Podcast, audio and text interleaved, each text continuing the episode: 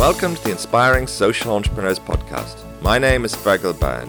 Every week, I talk to inspiring social entrepreneurs and changemakers dedicated to building a better world. Here, they tell their stories, the highs and the lows, and share what they have learned to help other social entrepreneurs and changemakers on their journeys. It means that we run a business in a responsible manner. That business is focused on doing social good for our customers. It's very important to us that we have good, strong, durable products. So, number one, they're durable. Number two, they, they meet the cooking needs of the of the consumer, that voice of the customer, the passion to deliver success, and that they aspire to own these. I'm very pleased to welcome Ron Bills, CEO of EnviroFit, a global social enterprise that develops innovative smart cook stoves designed to reduce smoke and CO2 emissions, enable families to live healthier lives while reducing climate change and increasing clean energy initiatives. Since the company was set up in 2003, it has grown to a global organization serving over 5 million people with over a dozen products and regional headquarters in East Africa, West Africa, Asia, and Latin America.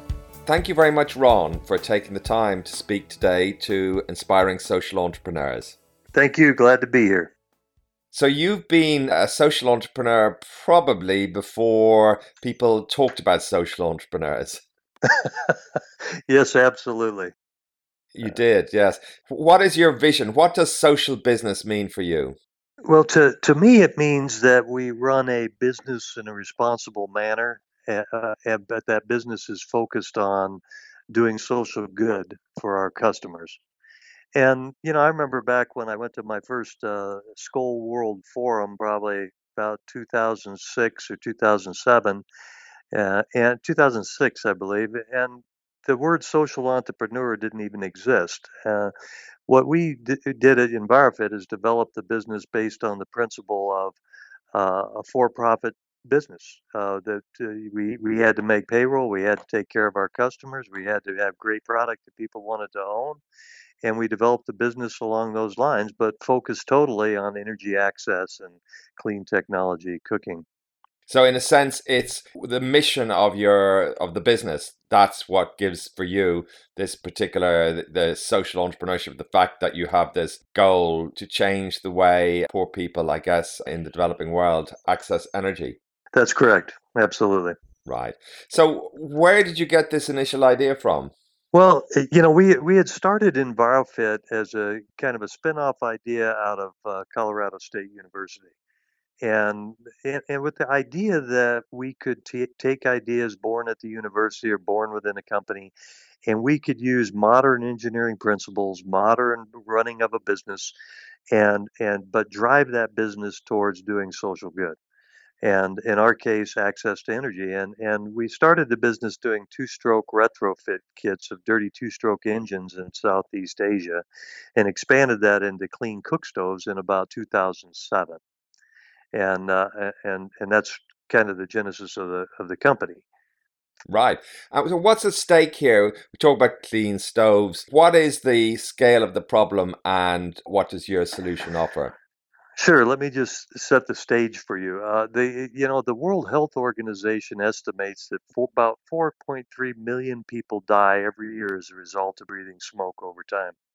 So when you think about that, it's that's a, a, a higher deaths than tuberculosis, AIDS, and malaria combined. So it's a huge problem in the world, and and that and, and what that's caused from is that about half the world's population had to wake up today and light a fire to cook with. So wood, charcoal, cow dung, agricultural waste. Where in you know in the developing world we we get up and you know wonder wh- whether we're going to roll into Starbucks and get a coffee or a meal or pop something into the microwave and it doesn't work that way and uh, in a lot of the developing world in in africa asia latin america uh, it's wood, and people are getting up to, to light a fire.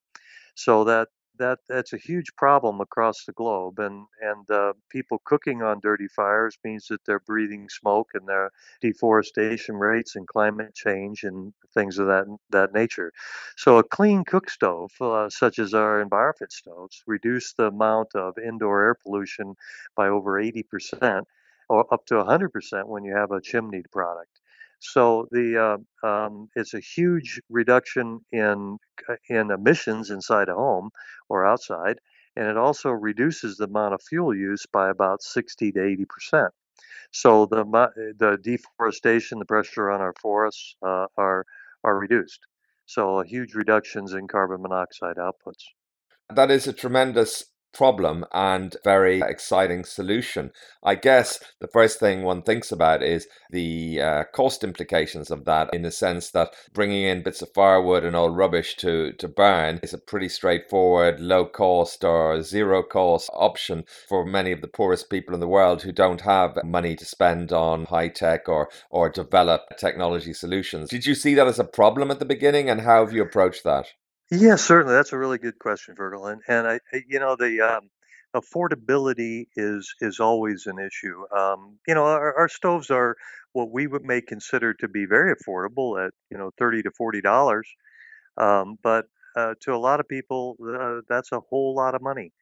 But the um, the the interesting thing is in the world where people are either gathering or gathering firewood or buying charcoal that that savings of over 60% can mean a lot to their lives. It can mean, um, I'll give you an example. In the charcoal world, uh, a 50, just a 50% savings can be a huge number. A lot of places of the world, they spend about a dollar a day on charcoal. So being able to save 50 cents a day when you know your income may be five to seven to ten dollars a day, that's a huge savings you know, I I always go out into the into the field and visit people that have had our stoves over time. And I recently visited a family in Kenya who saved they were charcoal stove and they've had it for over a year. And the lady and the the gentleman in the home were very excited about it. And uh, you know, I, I I always offer to buy it back, and if they and how much did they pay for it? And they just loved the stove. And they told me that they were able to save enough money from the, the savings in charcoal that they were able to send their youngest or their excuse me their oldest son to high school. And it's the first uh, and pay the high school fees. It's the first time that anybody in their family's got to go to high school. So uh, a clean technology cook stove can be a life-changing event not only from the, the cleanliness and the, the health aspects but also in the money and the time savings for, to where instead of gathering wood, they can be spending time with their with their children or uh, productive time um, with with earning wages. So uh, the stoves, um, be, albeit you know thirty to forty dollars uh, on the average stove, um, there's also areas where micro lending comes into effect. So people that can't afford that 30 40 dollar cash outlay immediately have the opportunity to, to purchase a stove uh, on installments through a microfinance organization or or a bank uh, where they do microloans. So there there's always an avenue for availability of purchase uh, uh, for various individuals and demographics. Right, right. So what kind of proportion of your sales would be supported by debt of one kind or another? You know, I I would guess that's a good question. I'd guess probably around 50% uh, uh, would would be a product that goes through uh, some type of a loan mechanism to individuals. Right, right. So that means that 50% are actually able to put together the money to buy a stove in these conditions, which which is quite impressive because, you know, there are all kinds of challenges about savings, I know, and, and just putting together those kinds of sums of money. Sure, you bet it is, and uh, you know, type of a layaway type programs are popular as well as uh, as people just saving uh, until they do have the money. Um, there's also self-help groups and women's groups that rotate their purchases between members, and so there's there's various uh, very unique uh, methods for uh, for um, purchasing products like like ours. That's great. It's great. I know that uh, micro uh, microfinance has had some highs and some lows, and there are in some situations it hasn't always worked out. How has that worked out for you in terms of the lending side of your operations? Are people keeping up to date in payments, and is that all working? Uh, yeah, you know, we we partner with various MFI organizations, generally, you know, strong, good quality reputable MFIs that uh, work with the within the communities, and I've never heard of any uh, struggles on repayments. Uh, people have always been very uh, very conscientious of the of their debt. Great. Tell me a little bit about how you approach marketing this in rural environments, in very different environments from the ones in which we're you know accustomed to, to urban, industrial, and so forth. Sure. You know, it varies a little bit depending upon, you know, different geographies in the world. I mean, we have operations in India, East Africa, West Africa, Mexico, uh, Central America, and South America. So uh, it, it's a little bit different, but but the uh, the basics are that uh, it's it, has got to be um, people have to have awareness and they have to have trust and belief in the product. So the the strongest marketing is word of mouth. And uh, you know, within these regions, I mean, EnviroFit has about 500 employees, and 490 of those are dispersed within across the geographies where we work. Only to, only about we have about 12 people in the United States and and the rest are in those geographies I mentioned India East Africa West Africa Mexico Central America Latin America. So those people on the ground you know are are the, the local people and they're they're uh, uh, doing direct marketing sales where they're doing demonstrations at festival seasons or in various markets, or we're working with distribution partners and and training them through our online EnviroFit University on about the products and how they work. And uh, we have some local language flyers, and flyers are a big avenue for reaching people and and where they take that flyer home and look at it and they've seen a demo and then they they save their money or contact their dealer or distributor or or us to to purchase a product. Sometimes it's even even radio and television advertisements in yes. in in local communities. Great. You make it sound like a smoothly operating, uh, and I'm sure it is, machine. And you've been, you know, you've been at this for quite a while. There must be been considerable challenges on the way to, you know, building up this network and developing these specific sales techniques which you know now know work. Can you talk a little bit about when you set out at the beginning and when you, you know, how did you think about and your initial attempts at marketing and maybe some of the lessons on this journey? Yeah, that's a, some good questions there too. I, I think, you know, it always hasn't. It it isn't easy and it's not perfect. And one of the, you know, I guess the biggest lessons learned is uh, from us is that if it doesn't work, try something else and keep working it. But the the main issue was around really understanding the voice of the customer. And uh, we are extremely passionate about our customer and our business. And uh, we even operate a customer care operations with each within each one of our our business units, and that's basically a call center. And we're following up with every customer to assure uh, uh, the customer satisfaction and any questions on usage. And uh, you know, within the the world, cell phone penetration is growing and growing. So most people, it becomes easier and easier to be able to converse. But you know, I, I guess the basic lesson of you know, you may think it's a great product and it works great in the lab and, and, and you like it, but the real answer is whether the people that are using it like it. And we've spent a lot of time in the field, a lot of time working with uh, with focus groups and teams in the field to really develop product that people have a passion to own. And that's probably the biggest takeaway that that that that I have is I see a lot of products that come into the developing world that people think are great, but but the users just don't like it or they don't work or it doesn't cook to you know you know doesn't cook the right meals or doesn't do the food properly. So truly understanding your customer is probably the biggest lesson learned that we've we've had over the last decade. That's fascinating. Sounds like very good advice. Now you talked about this initially being developed as a spin out at the university. How has the technology developed since then? Because as you say, this was an idea, presumably developed in isolation, maybe a technology breakthrough, and you've emphasized now the closeness that you have with consumers and users. Can you talk a little bit about how the technology's changed over the time? When we originally started in India with uh, with a product, we didn't even know how we were going to make the combustion chamber because most of the stoves were had a ceramic, you know, a clay fired combustion, and that really isn't scalable on a mass production. And so we really developed this technology over a, a long period of time.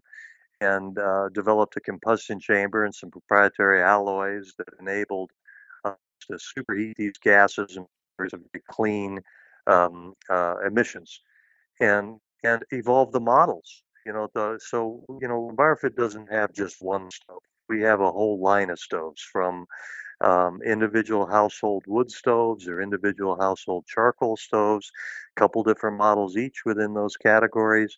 And then we have commercial products for feeding, you know, 300 children in a school a day and uh, in a very clean um, uh, uh, institutional stove that uh, a 100 liter pot that could feed 300 children for meals and save 80% in fuel.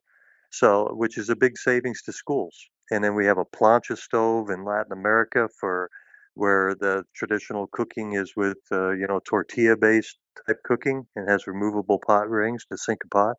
So what we've done is is taken the basics around uh, a passion of developing the cleanest burning biomass stoves available to man and developing that technology into packages that people want to and aspire to own that, that produce the, the normal type cooking that they're used to and the, and the type of foods that they cook.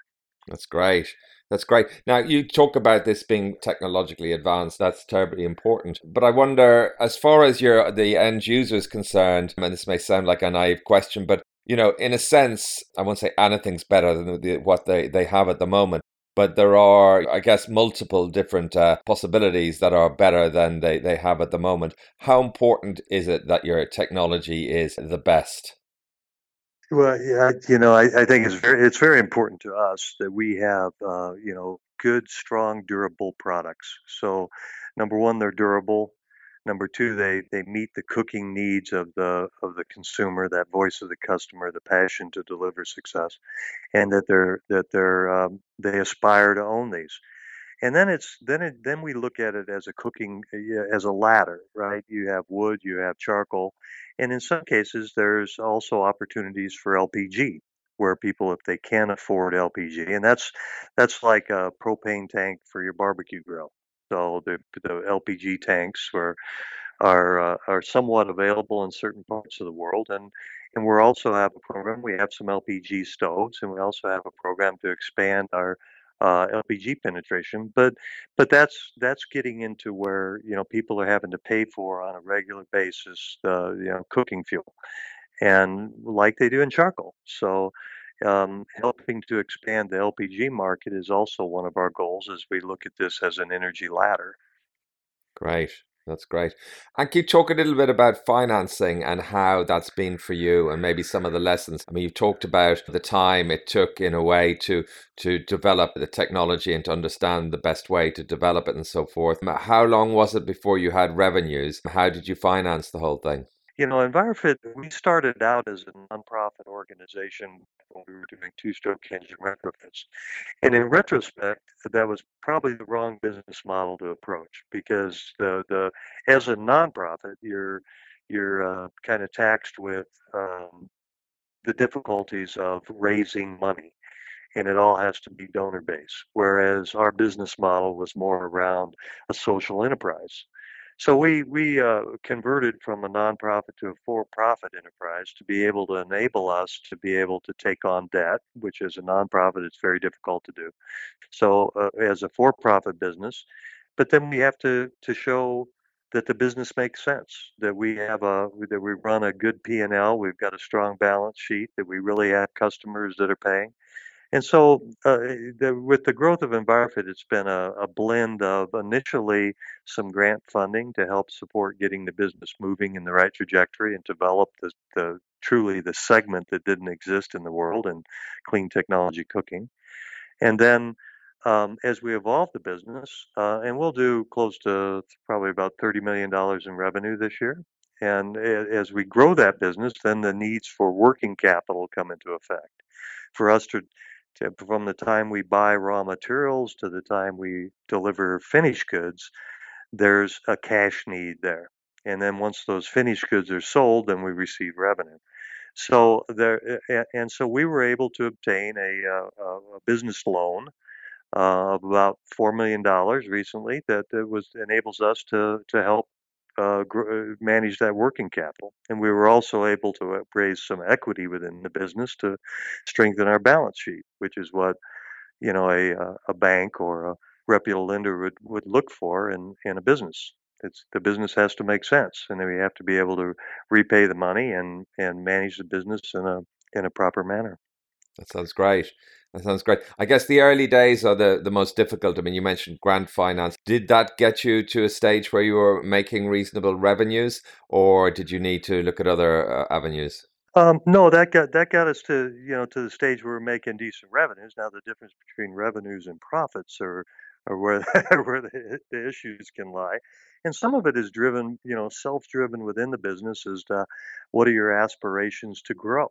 You know, with EnviroFit, we have we you know we have a broad geography. I mean, we're in East Africa and all those countries. You know, Kenya, Tanzania, Rwanda, Ethiopia, uh, Mozambique, uh, Uganda, and then in West Africa we have the francophone countries, plus you know uh, Nigeria and, and Ghana, which we have uh, uh, manufacturing bases in, and then you get to Central America. So we're in and Mexico and Peru. So we have a, a a broad geography, so we have a, a lot of investment growth.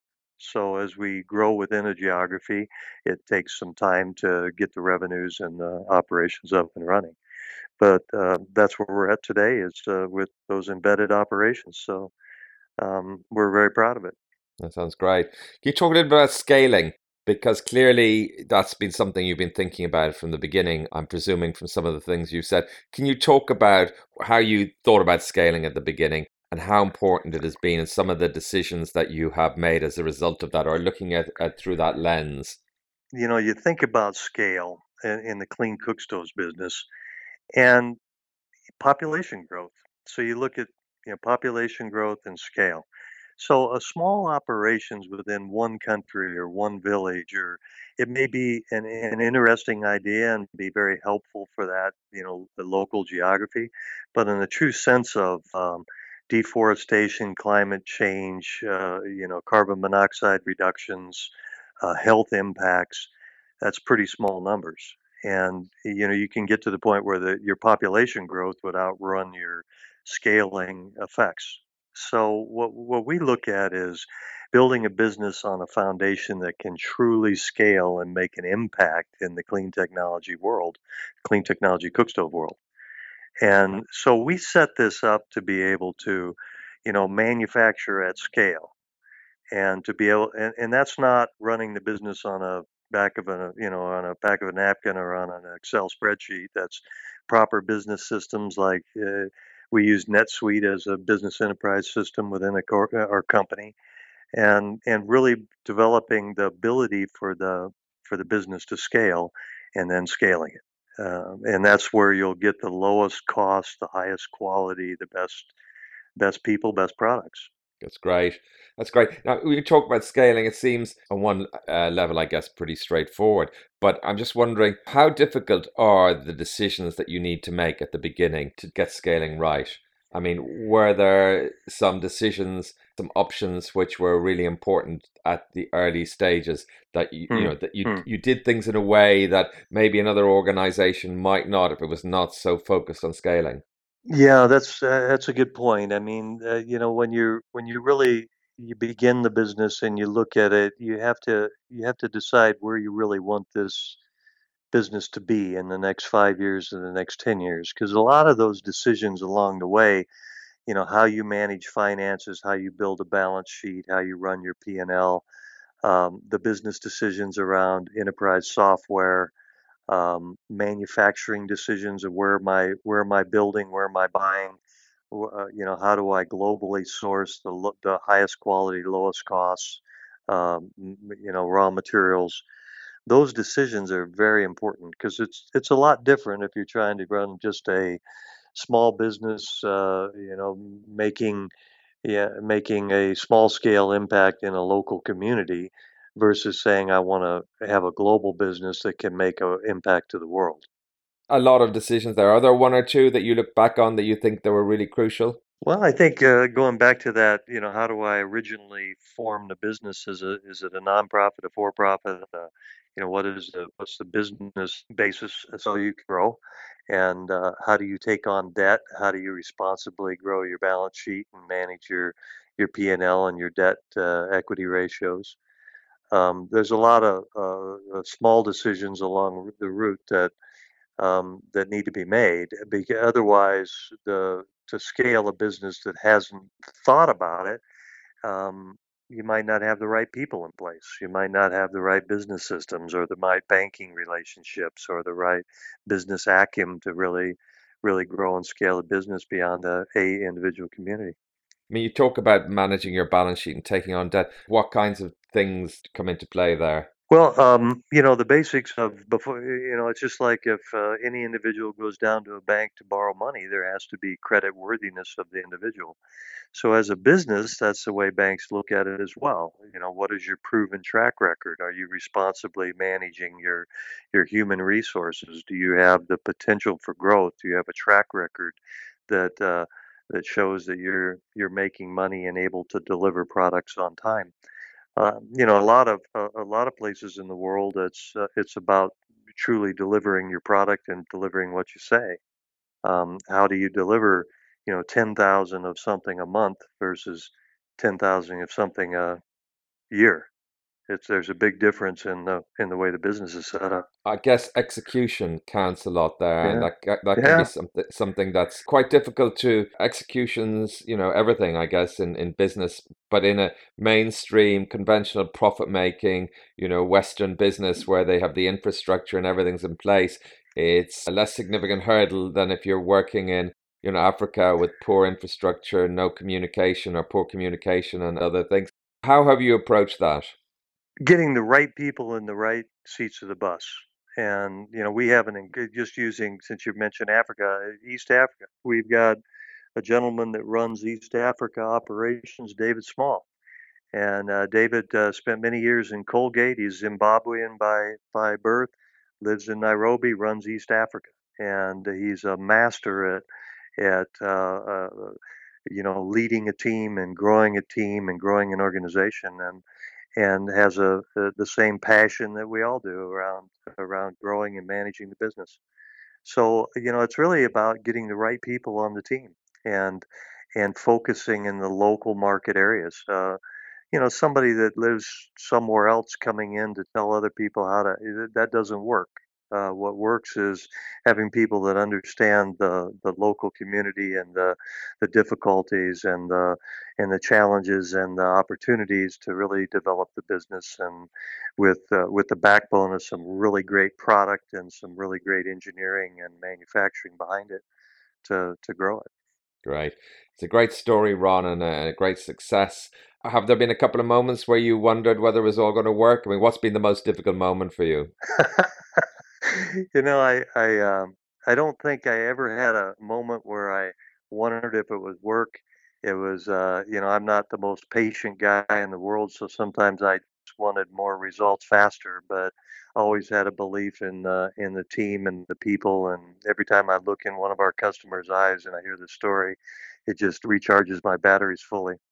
Finally, I guess just looking to the future, what is your vision over what time frame are you looking and what do you want to achieve? I'd like to see us, uh, you know, quadruple our business uh, with, within the next five years, and and I think that we can do that very responsibly as we as we bring on our full operations in the countries I've mentioned, and then also we as we look to the growth of the LPG and how we play a role in in delivering LPG to that last mile distribution. Great. And any advice for other ambitious social entrepreneurs that want to take on a big problem and make a big difference? Make smart decisions and never give up. Good, uh, but uh, I guess challenging advice too. Thank you so much, Ron, for taking the time today and sharing your adventure, your lessons, and your experience. And I wish you the very best of success. Thank you very much, Fergal. Appreciate it. Thank you for listening to the Inspiring Social Entrepreneur podcast. I hope you found this interview inspiring please make sure to visit www.inspiringsocialentrepreneurs.com and subscribe to make sure you don't miss any future podcasts.